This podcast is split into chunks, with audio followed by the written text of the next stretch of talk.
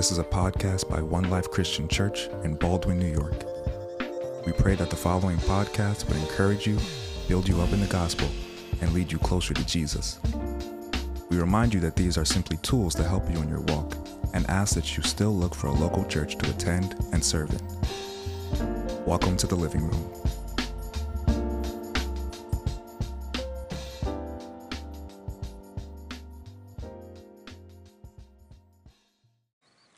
Love me, right? Okay. All right. Listen, I um, some of you got a little frown on your face, um, and that's okay. I think I, I want to remind you that the, the role of the pastor and the shepherds of the house and senior leadership is to teach us how to walk with God. Right? And so, in that teaching, for those of us who are parents, in that teaching, there are times where you have to do one of these, right? Right? I know some of you a little iffy about that, right? Some of us like timeouts. Let, let me just stop there. Let's just say I didn't do many timeouts when I was growing up.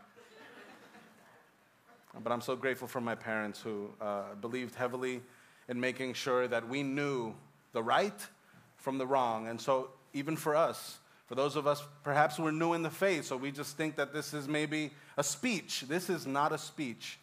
What I am going to share with you is not a TED talk. My brother texted me this week. He says, he sends me that emoji, the, this one, right? The, the pensive emoji. And he says, TED Talks are just sermons for the world.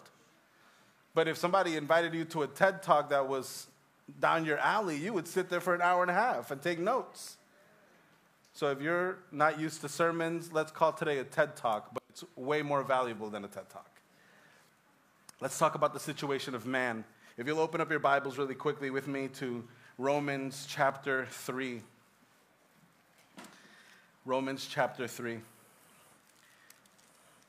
And in my notes here, while you look for that, we're going to be in verse 9, and we're going to read from 9 to 19. I want to thank our women of the house for volunteering and for coming out yesterday. This room was filled. It looked nothing like it looks now. It was such an awesome event. Amen. I know that Janelle in the back with her team, but when you get a chance, if you'll just tell her thank you if you were here uh, as part of this event.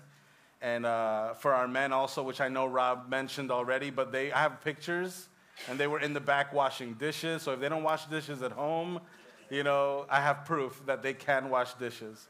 So uh, just thank you all. And Maria, I don't think she's here today, but uh, Maria Solorzano, who um, was also helping us with decorations and stuff. So thank you so much. Let's read Romans chapter 3, verse 9 to 19. And it says,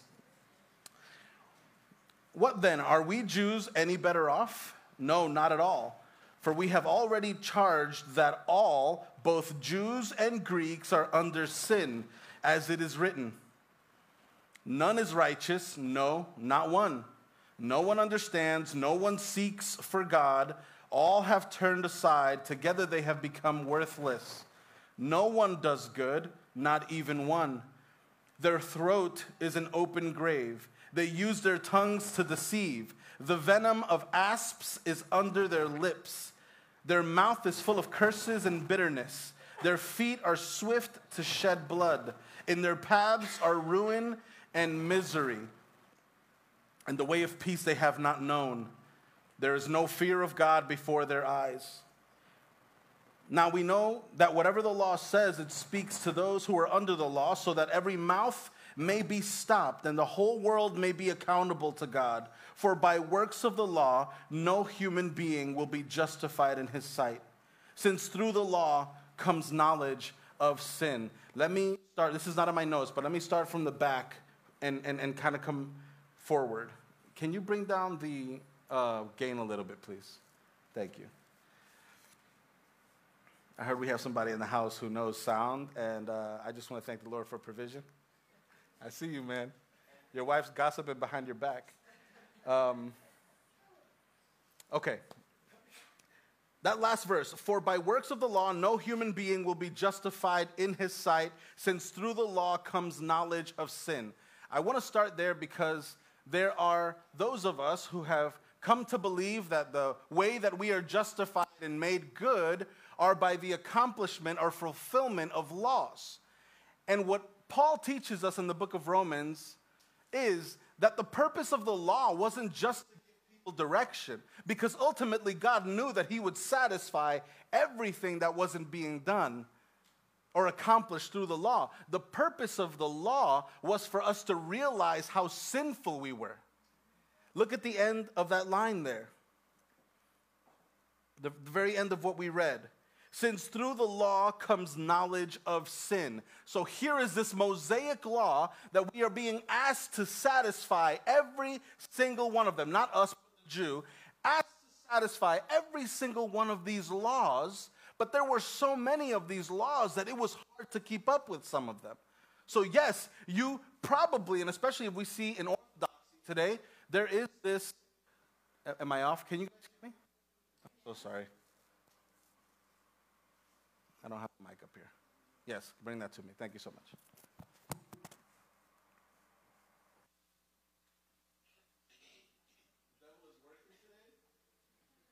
you have no idea. But we'll be okay. All right. Let's go. Let's preach this word. The devil is mad. But we're going to fight back especially in Orthodoxy, the purpose of the law was to make sure that these people will, were self qualified by accomplishing and fulfilling this law. So Paul is telling us no, listen, does that mean that the law is bad? No, this is not what the Bible is saying. It is not saying that the Ten Commandments and the remainder of the Mosaic law was bad. No.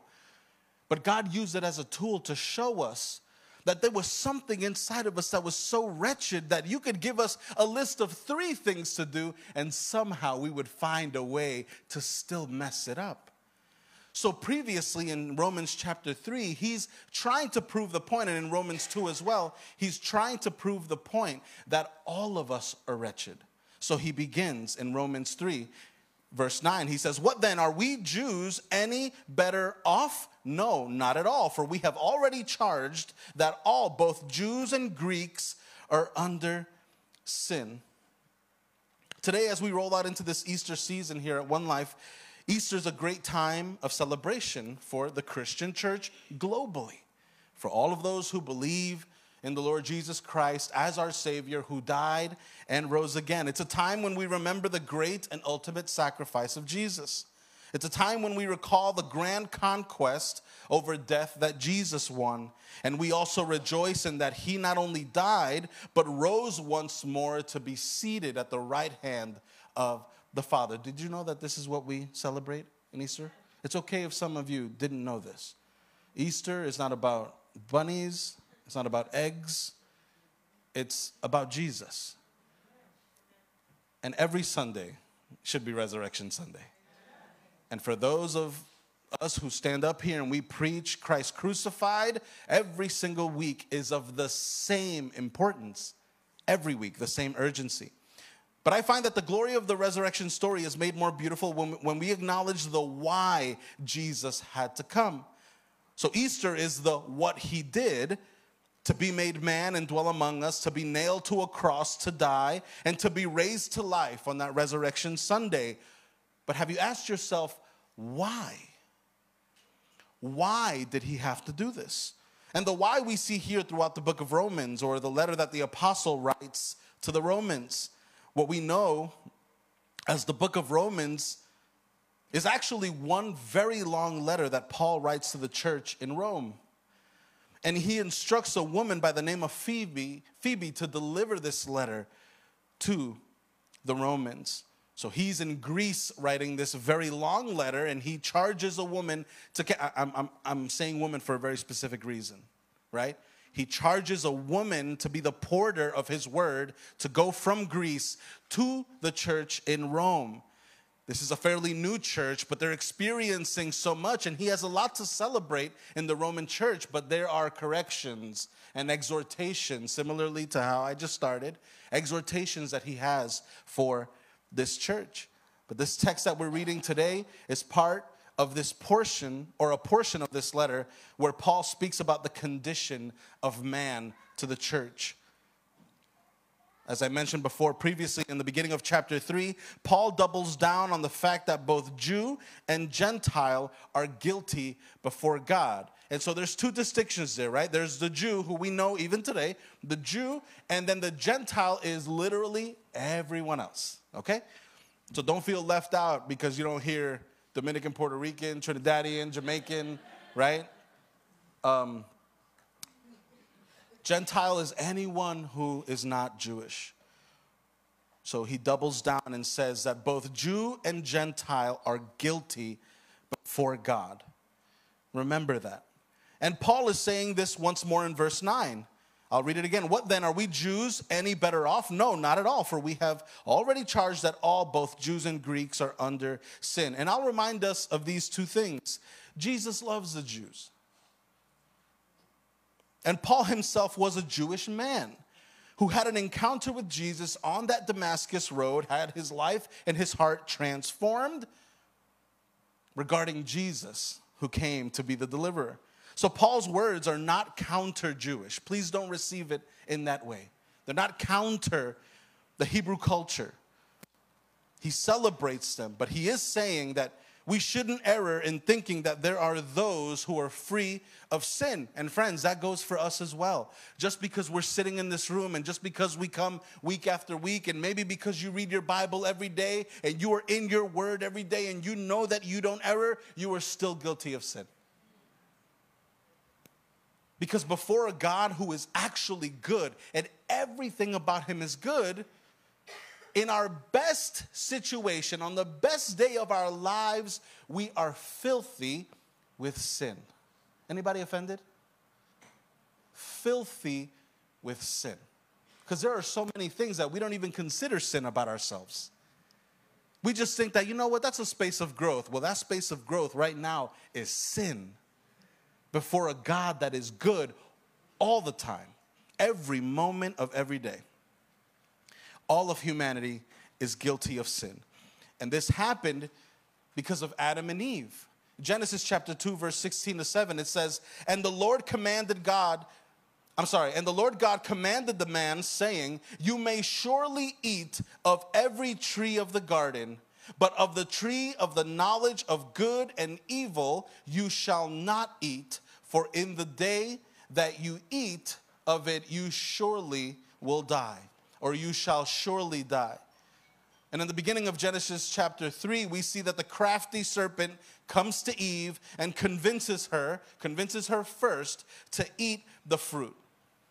Because if she eats the fruit, her eyes would be opened, and the serpent, who was the devil, right, in the form of a serpent, came to distract her from what she knew she had to do. And if you read Genesis chapter 3, you actually read that she says to the serpent, God said we could eat of any tree here except that one.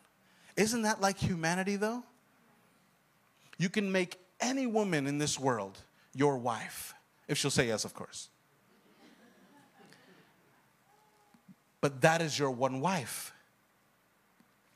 But in our flesh, or your one husband, because we know the woman at the well, right? She had five husbands.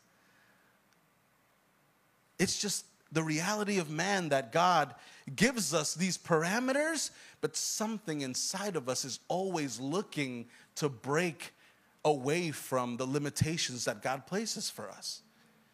He tells us to rest, and we say we need to work more. He tells us to work more, and we say we're tired. He tells us to behave, but God, you made me a rebel. Each one of us is woven in a very specific and beautiful way. But have you noticed that when you feel God pressuring you into doing something, your almost immediate response is, I can't do that. I need you to go and preach the gospel in every city on Long Island. God, I can't, I can't do that. Who am I? I need you, and anything that he asks us to do, it's almost like our initial response is a response or a posture of disobedience. And we see this here.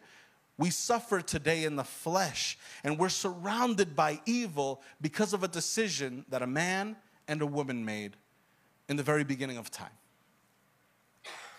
And the serpent was right when he says to the woman that if she eats, her eyes would be open. Disobeying God would open up the eyes of Adam and Eve to their nakedness before God. When you read in Genesis chapter 3, right after they eat of this forbidden fruit, they know they're naked. So they take fig leaves and they tie them and they start covering up their bodies. So the first thing they did was tie up, like I said, these fig leaves. They cover themselves. And doesn't that sound familiar to us today that when we sin and we know that we stand guilty, we know for sure that we're standing guilty before God, our initial reaction is to run away from God and hide. There's something that I've realized in this house because we've baptized for a fairly small church community. We've baptized a lot in the last two years. And I find, and one of the statistics for baptism is that about 50% of the people who get baptized leave the church. Man, it's not, it's not our job to qualify people, friends. It's not our job to say there's something inside of you that keeps you right now from getting into these waters. No, because our hope is that the Holy Spirit is doing the transformative work in you. If you make the bold decision to come into these waters, is because you have been moved by the Holy Spirit. That's the hope that we as ministers have. There are exceptions, of course, there are, but that is our hope. But what I find is that when we go into these waters, we're learning that once people come out, I think they expect this like, like, oh, I'm changed forever. Wait, friends, this, this is just water. This is, this is your obedience. This is water not to cleanse you in your heart. The Holy Spirit has to do that. And you have to be willing to let Him. And it always hurts, let me tell you. That's a shower that will always burn. But the minute we make mistakes after we've had this very powerful and even emotional experience with God, we feel that unworthiness again. And instead of running back to the Father and crawling to his feet and saying, God, forgive me, it's easier to run away. So there are people who you've seen come into these waters that you haven't seen in the church and people that we've seen time after time who play with God. And that playing with God looks like, I'm only gonna come to you when I need you. And the minute you make things right, or the minute I error, I run away. So, this is what Adam and Eve are feeling. They feel this nakedness about them, so they immediately cover themselves so that they don't feel that shame before God because of the original sin of Adam and Eve, is why today we are assured that no one is good. Let's go back to Romans 3, verse 10 to 12. It says, As it is written, Paul says, none is righteous. No, not one. No one understands. No one seeks for God. All have turned aside. Together, they have become worthless. No one does good, not even one. For those of you who think that the Bible is just filled with things that make you feel good, Remember Romans chapter 3, verse 10 to 12. None is righteous, no, not one. Do we remember who else said words like these? Yes. Our Lord Jesus said similar words to the man who called him good teacher in the Gospels. He asked Jesus, he says, Good teacher, what must I do to inherit eternal life? And Jesus' reply is, Why do you call me good? No one is good except God alone. And we can find this in Mark chapter 10, verse 18. So Jesus himself, who is God in the flesh, says, Why do you call me good? No one is good except God alone. In Romans chapter 3, verse 13 to 14, then it says, Their throat is an open grave. He's kind of backing up what he says in verses 10 to 12 by explaining what he means. He says, There, which is ours, their throat is an open grave. They use their tongues to deceive. The venom of asps is under their lips. Their mouth is full of curses and bitterness. So Paul uses these very similar words that we also read in Psalm chapter 5, verse 9, to speak about how man's throat is an open grave. And in, in, Psalm 5, verse 9, it says, For there is no truth in their mouth, their inmost self is destruction. Their throat is an open grave. They flatter with their tongue. That means that they can say things that are filled with beauty and they can sound convincing, but the truth is that what they're speaking is not life, it is death. And for us to be able to receive that, friends, is a very important thing that we get by way of the Holy Spirit discernment. Just because people stand at pulpits with Bibles in their hand does not mean that they are speaking life. They could be speaking death because we also see that in Scripture. Look at what David says. Oh, he says, Their inmost self, the innermost of them, the very inside of them, is destruction. Now, I ask you to consider that on your best day, can you not look at the depth inside of you and still see the broken areas? So, though on the outside you might look and sound alive, do you see that what God cares about is what is dying on the inside? Or, like Christy said yesterday, that messiness on the inside. See, God can see the messiness. He knows that the way that you clean your house is by shoving all your junk into the junk drawer. What does the junk drawer of your life look like? What does the junk closet of your heart look like? Where when he opens up the door, you notice that when you open that door up, it's just like, and that's what we do, right? Just we have that closet in my house. This morning I went to close it. I was like, whatever's in there, it'll be in there. The vacuum, you know, like the tents from last summer, like stuff that we don't need. And the same thing happens with those spaces of destruction in our heart because they don't affect us today, we just put it in the closet for next week. And when I deal with it, but the problem is that there's a springboard behind that door when you do open it. And when you finally make the decision to say, Lord, I've realized that I am not good. And in those spaces of my life where I am not good, I want to open up that door and have you help me sort this out. Because that's all your closet needs in your house for you to open it and for you to sort through. There's garbage in there. I'm talking about your real closet. There's garbage in your closet, you got to throw it out. There's junk in there, but there are also things. Have you noticed also in that same closet when you finally do end up cleaning it, you're like, wait, I've been looking for this hat. I've been looking for this bag. There are beautiful things that are hiding in those destructive spaces of our hearts that if only we would sort through the mess, we would find those beautiful things again. That joy that you lost, for those of you who have been Christians your whole life, you remember perhaps that there was a season when you were in love with the Lord, but you started putting stuff in your closet. All of a sudden, Jesus just became a Sunday thing. Uh, friends, I struggle with that.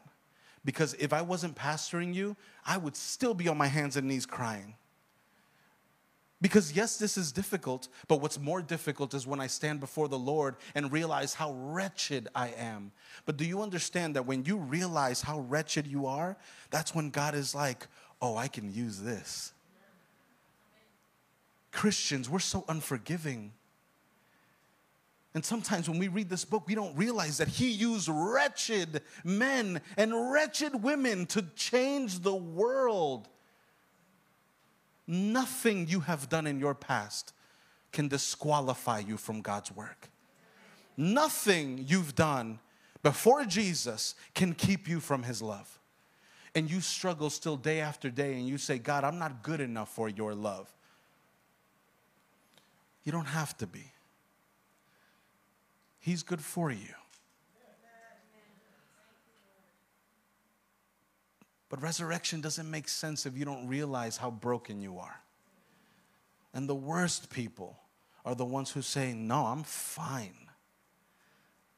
It's called salvation for a reason. We said this a couple of weeks ago, right?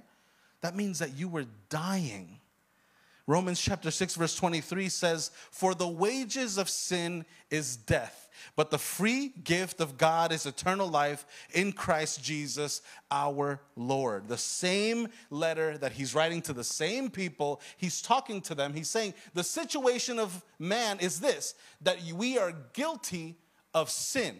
And what does sin produce for us? Only death. Okay. So, this is where the power of Easter lies. Can we bring up that first slide?